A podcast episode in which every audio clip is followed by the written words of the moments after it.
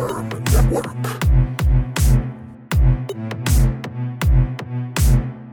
Of Rath and Brotherhood.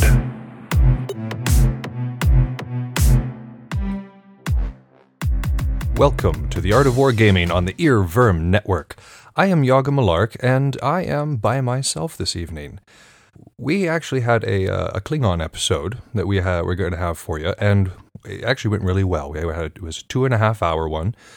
Thumbs and I really got into it, and we were having a, a very good flow and a back and forth. But as this long distance podcasting sometimes does, there was a, a little bit of a technical issue, some microphone recording levels, some uh, other clipping issues on my end. Uh, it was just kind of a, a strange data stream to be trying to work with. And so what ended up happening was we didn't necessarily want to re-record because the flow was really good, and I and I don't think we would have gotten a better take than the one that we got. But the vocals were uh, corrupted enough that it's going to take us a while to make sure that it sounds the way that we want it to sound to be able to put it out on the air. So that episode is going to be put on the back burner for a little bit. We are still going to be working on editing it and uh, getting it to a level that is presentable to get out to you, the listeners.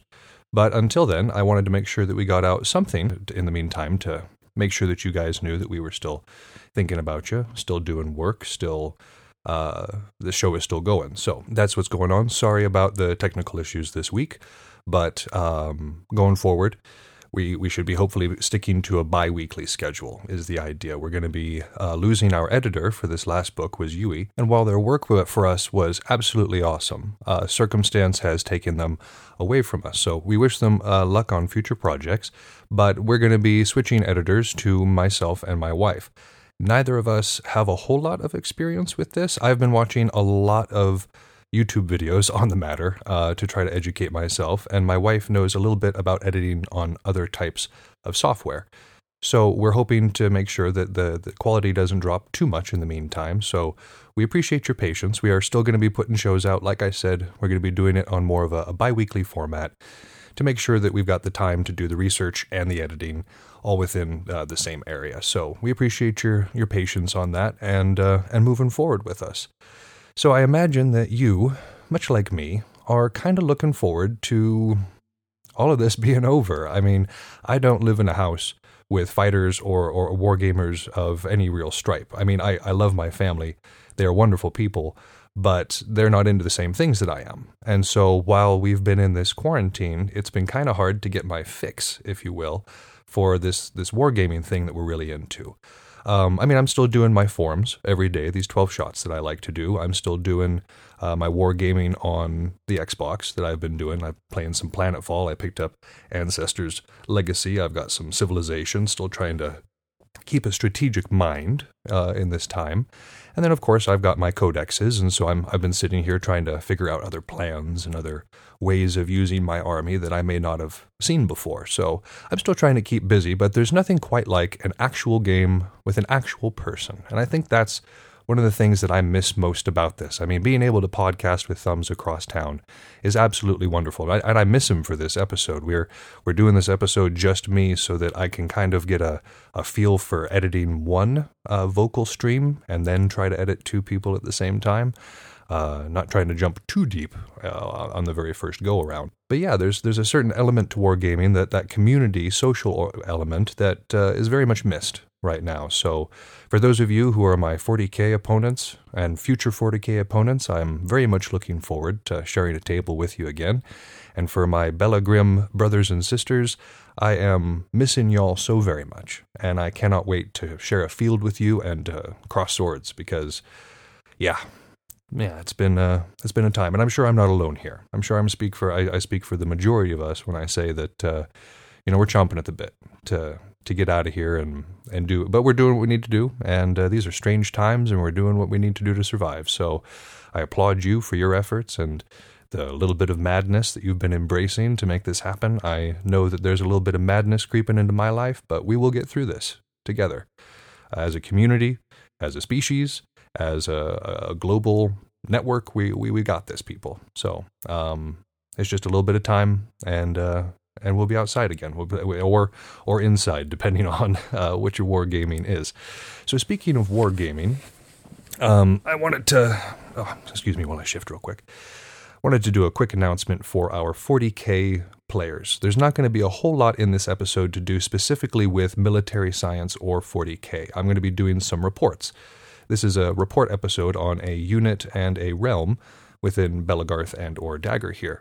So um, you guys can still listen. The the unit that we're going to be talking about actually was founded on the same principles as the Space Marines. So uh, there is a connection there, but obviously it doesn't come from the same lore set. That's where the familiarities stop because um, in what we do in Belegarth, it's a little bit less role play and more action based like the names and uh, heraldry do matter and they and they do have a place in the game but they do not matter as much as how well you can swing your sword in in a very real sense so I still encourage you to listen. I still would love you to, to stay around and listen. I just wanted to let you know up front if you were sticking around being like, when is he going to talk about 40K?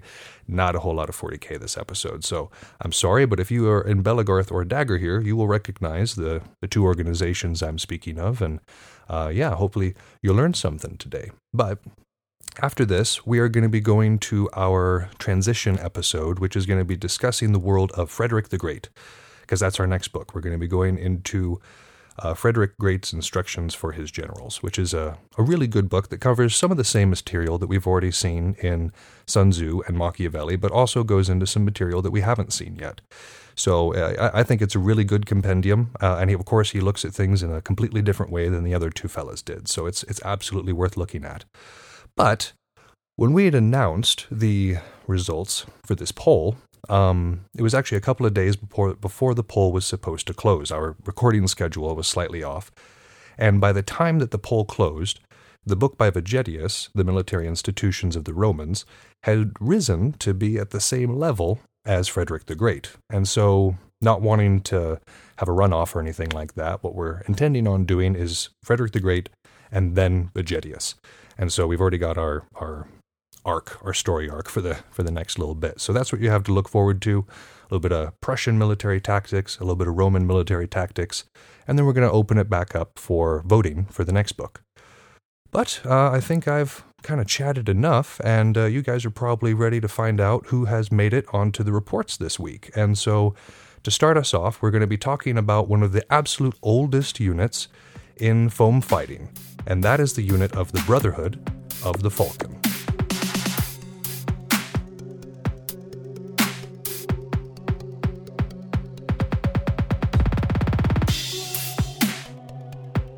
So, the information that I'm going to be working with this evening comes to me from War Master Hakan, also president of Belegarth. He was nice enough to uh, respond to me. He and I are, are, good friends. We go back pretty far, and I reached out to him, and uh, I know he's a fairly high ranking member of both of these organizations, so I was hoping that he might give me some information, and he obliged.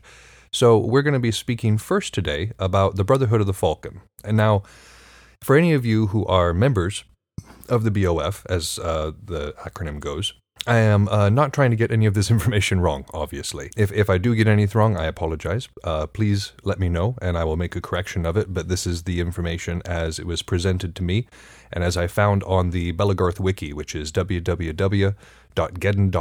You can find a link to the Brotherhood of the Falcons website as well, where they kind of talk about their involvement in various realms.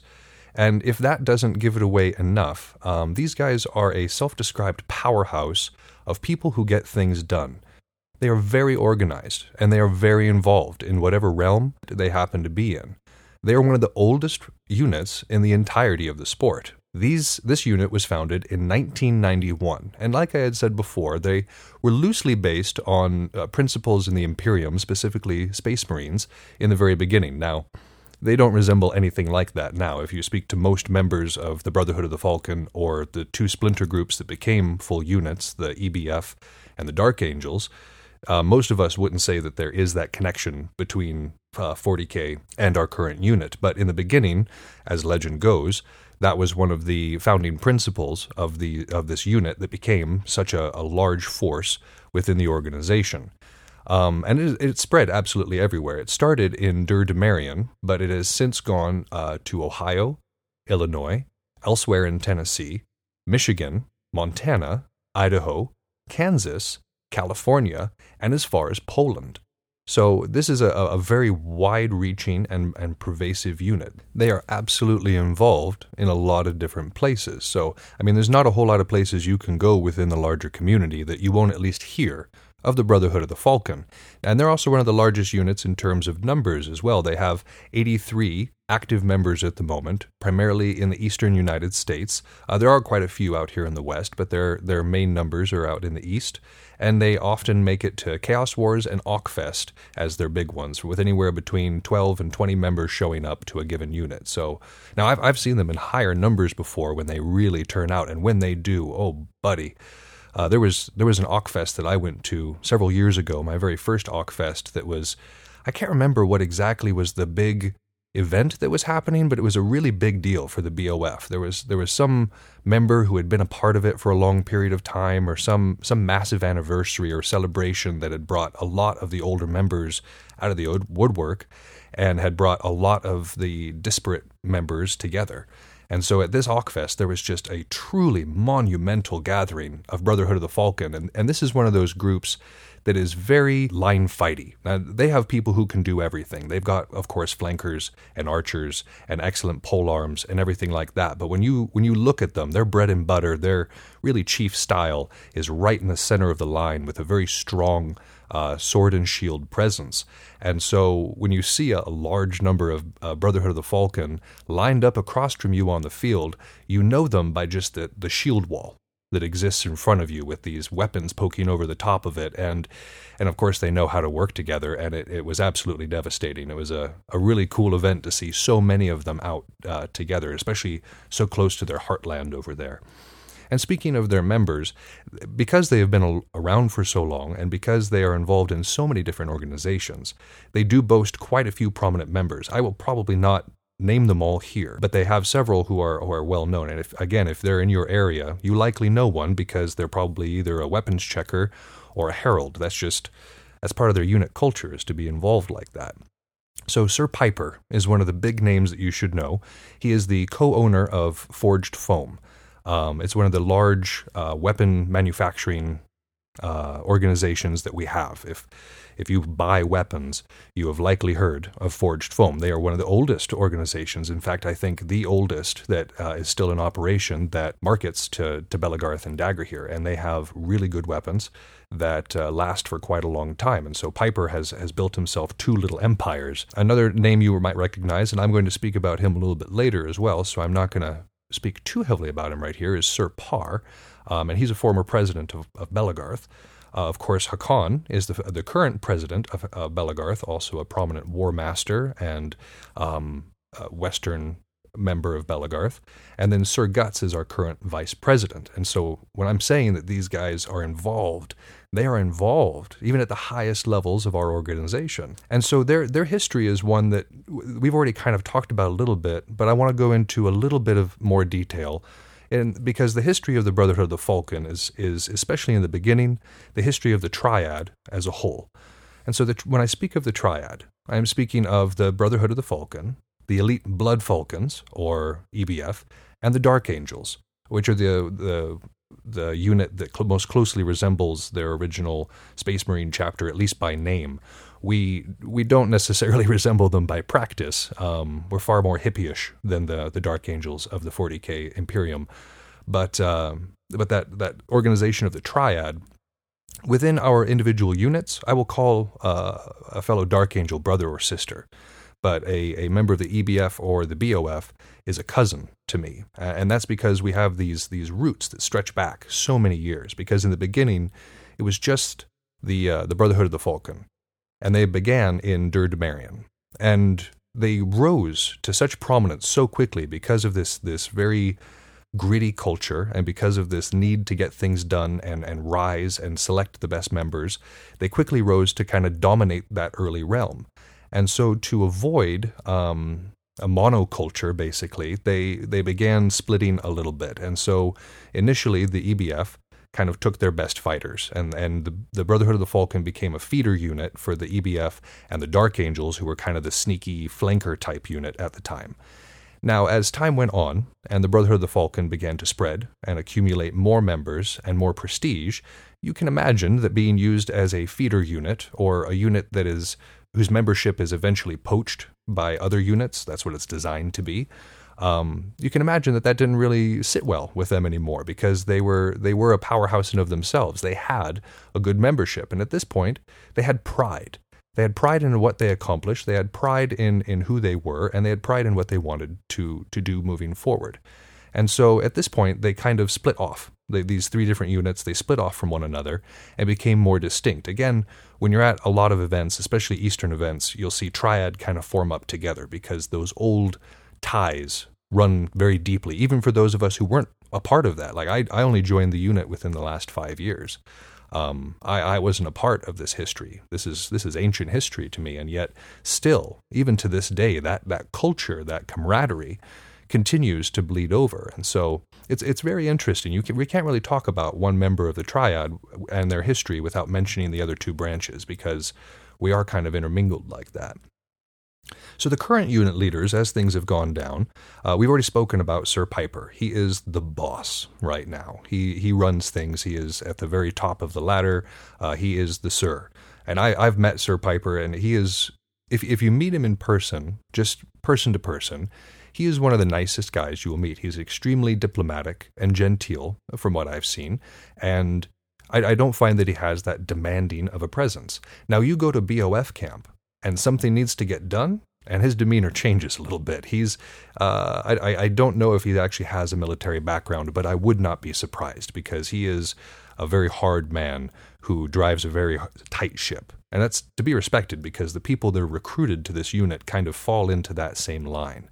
His right and sometimes left hand is Sir Mick, uh, a man who I've heard quite a bit about, but have, haven't actually met. And so I don't necessarily want to share a bunch of legends with you today.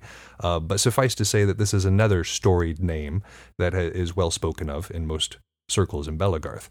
The current lieutenants, right now, and for the Brotherhood of the Falcon, their lieutenants are people who rule over a certain geographic region. Again, the United States is vast, and they have a lot of members that they need to keep in line and kind of keep on the same page.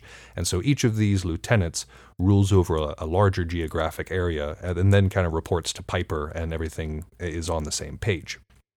You have Nazgar, Par, Ruckus, and Forest. Now, Ruckus, I want I want to say something about Ruckus real quick. I know I wasn't going to say anything about legends or myths, but this is a story that I was there for um, so I can tell it.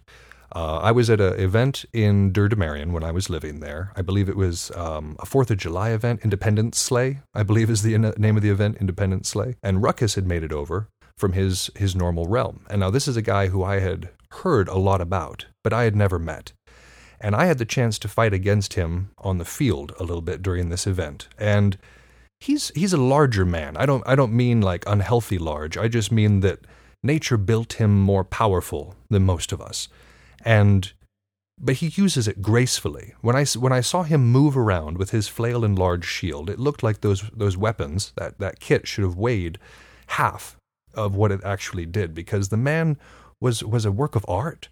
He was, he was like a leaf on the wind and not in a you know, get it stabbed through the chest sort of way, but in a, in a beautiful warrior sort of way. And like I, I had the the honor of being able to spar with him for a little bit because you know he, he was open to it. And i was I, it was I, don't I, I can't remember if i landed a single hit on the guy. He was he was amazing. So um, again that that just goes to show you that again in the beginning a lot of the good fighters got poached out of the BOF into other units but they absolutely retain them right now because i mean this guy if you've ever had the honor of fighting sir ruckus my goodness he's he's he's on another level with that flail, let me tell you. And so we've been kind of talking about this a little bit, but the general unit culture of the BOF is that they're a big family. They they have a really high emphasis on that family culture, and they are a big family of hard fighting, whiskey drinking, hockey hooligans is kind of the way they describe themselves. And and take that for, for, for all the positives that you can because I love going to BOF camp. It's one of those places that if you're looking to have a good time that's one of the places that you can likely find it because whether it's the older guys who are full of wisdom, uh, who are uh, usually willing to share that with you if you are polite and bring whiskey, or the younger people who are full of energy and that go get it um, like attitude. Uh, it, it's just a really good camp to be in. I, I really enjoy, have enjoyed it every time I go, and, and maybe I'm biased um, because I, I mean I've got another story for you about these guys and this this community spirit that like they like to bring.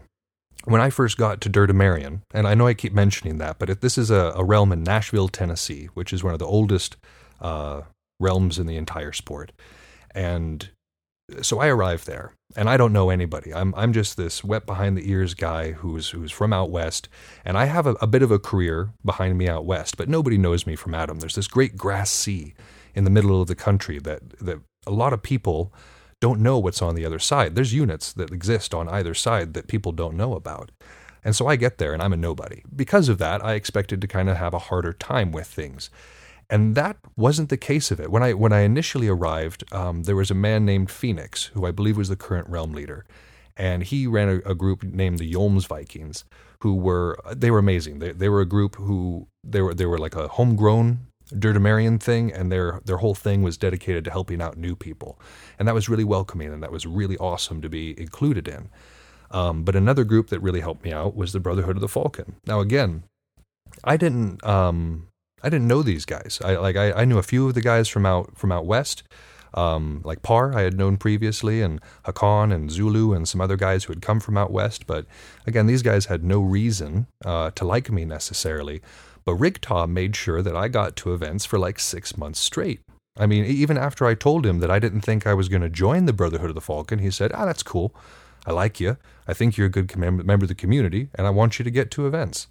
So I mean, eh, the only the only reason he stopped is because he had to start going to events at a different schedule than I did because he was way more involved at that time than I was, and so again that that but that's not uncommon. That's not uncommon. Like I, I, I found that kind of brotherly demeanor amongst a lot of these guys, and so I, I have a lot of good things to say, as you can probably hear. And so what they, what Hakan says is their plan for the future is that they just want to keep on doing what they're doing, and I don't see any flaw with that. They've been around since 1991, and they're keeping on strong. So black and gray, baby.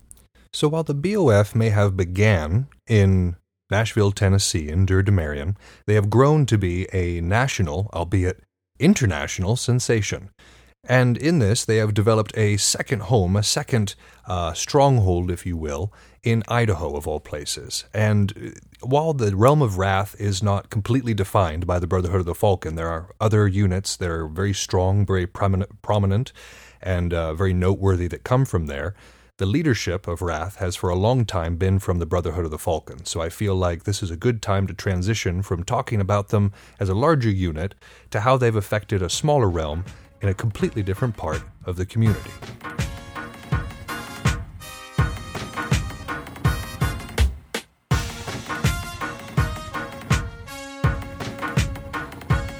Now, some of you may not be familiar with the realm of Rath though those of us from Stygia absolutely are. They are one of the closest realms geographically to where I started as a fighter.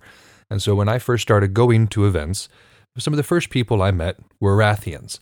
And one of the first things I noticed about Rathians was much like the Brotherhood of the Falcon, they were hardworking, uh, typically reliable, and always driven to become much better fighters. Um, in fact, I, I, used to think that they were kind of hoity toity for that reason. Um, I came from a rather hellion group of fighters at the time that weren't necessarily into getting better. We were just into like being there and expressing ourselves, man. And so like we'd come up against these tryhards from Rath and like there was there was almost a negative opinion at the time because of this this culture that I came from, but as I've become more of a, a, disciplined fighter with more of a mind of improving myself, I've been more impressed with, by people like those from Rath and for other reasons as well. I sing their praises also for some very anecdotal reasons, which I will share for you in a little bit. But let's talk some numbers real quick. Rath has been around since 2005, when it was founded by Sir Par.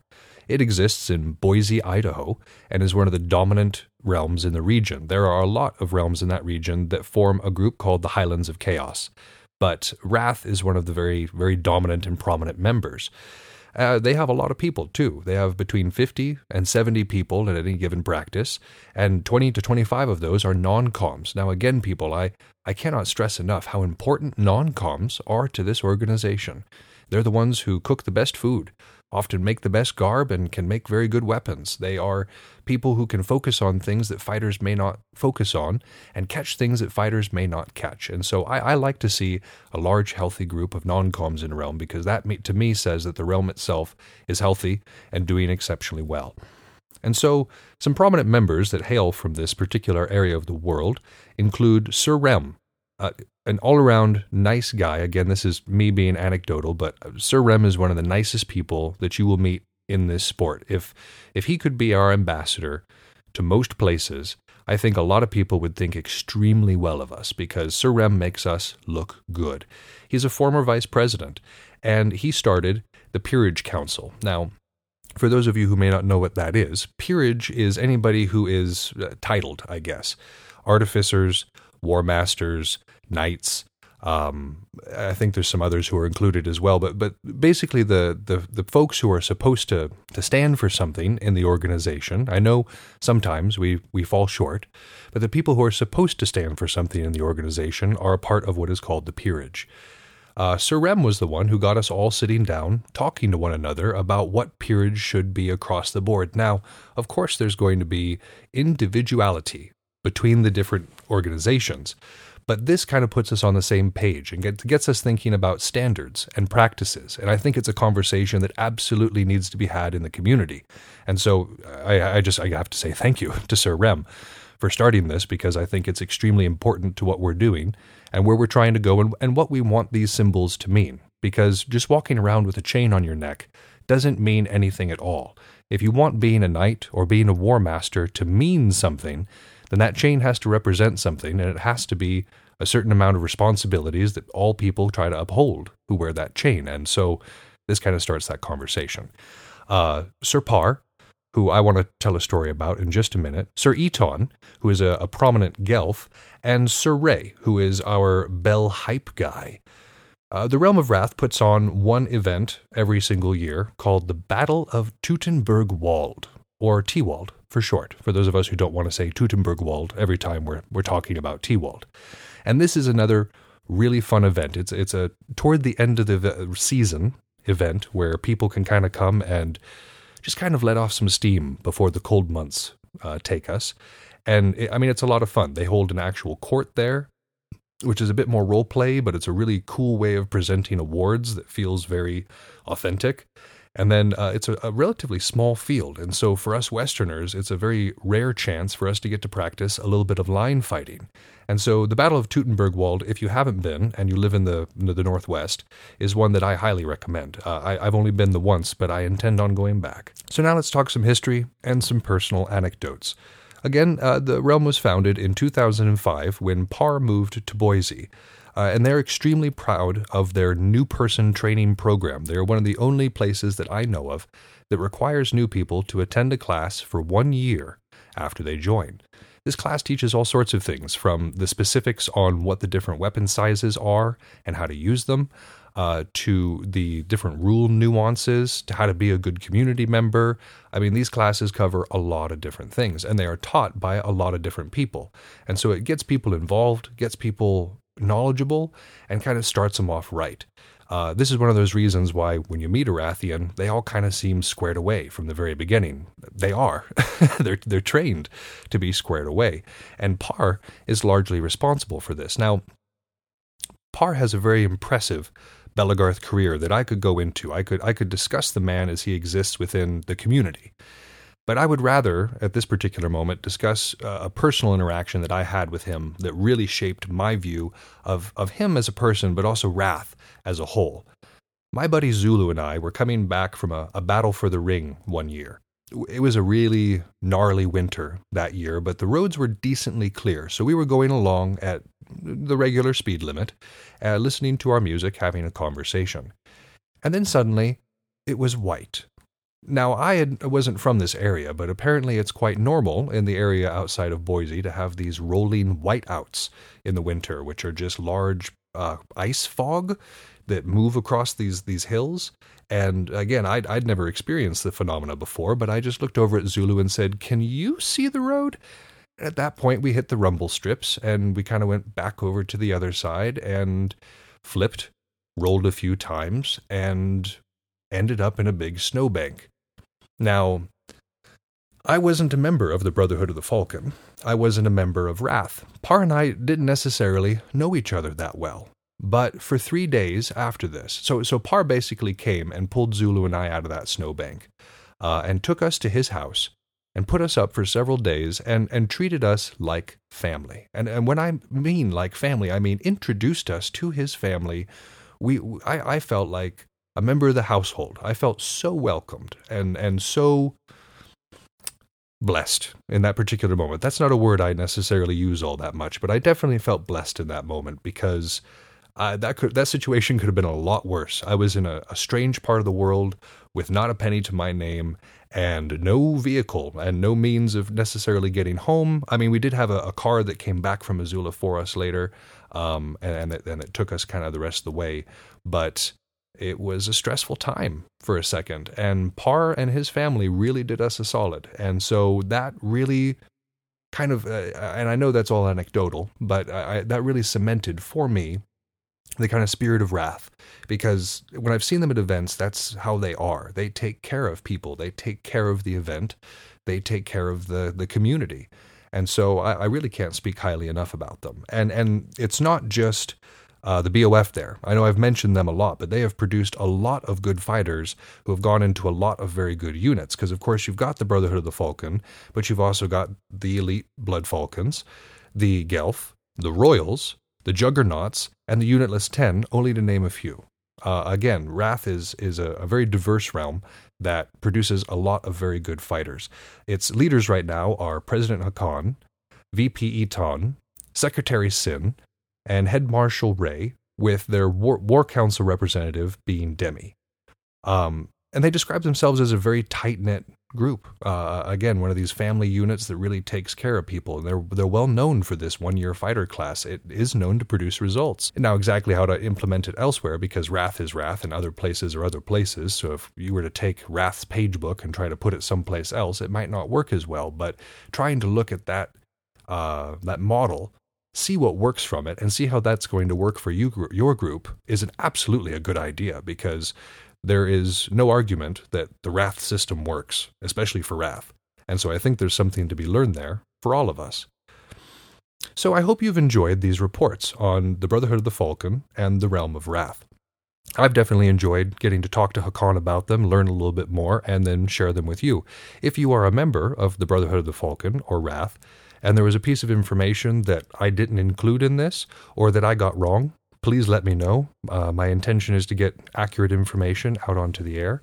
And uh, like I said, if you uh, this is this is not a closed case. If you've got more information that you think would contribute to this particular line of inquiry, please write the show. We'd absolutely love to hear about it. Um, and we, actually, we've got a couple of different ways you can do that if you want to. You can always email at us at um, Art of Wargaming Podcast at gmail.com. You can hit us up on Facebook, where we're by that very same tag. We've got a website where you can find all of our episodes and such, taowargaming.com. From that same site, I believe you can link over to our other earVVyrm productions like Fried Squirms and General Nerdery, which are also excellent shows that I highly recommend that you check out. Um, our next show that you're going to be hearing is going to be the uh, kind of the information transition episode for Frederick the Great and for Prussia uh, as a whole. Uh, and hopefully, uh, actually, not hopefully, we're going to make it happen. Thumbs is going to be back on that episode because uh, doing this by myself is much like this whole quarantine, rather lonely. So I look forward to hearing him back on the airwaves, as I'm sure you do. You do. Um, remember, if you want to help out the show, please uh, give us a five star review, like, repost, share, uh, whatever you can do. Um, but until next time, I think this has been Yaga Malark signing off.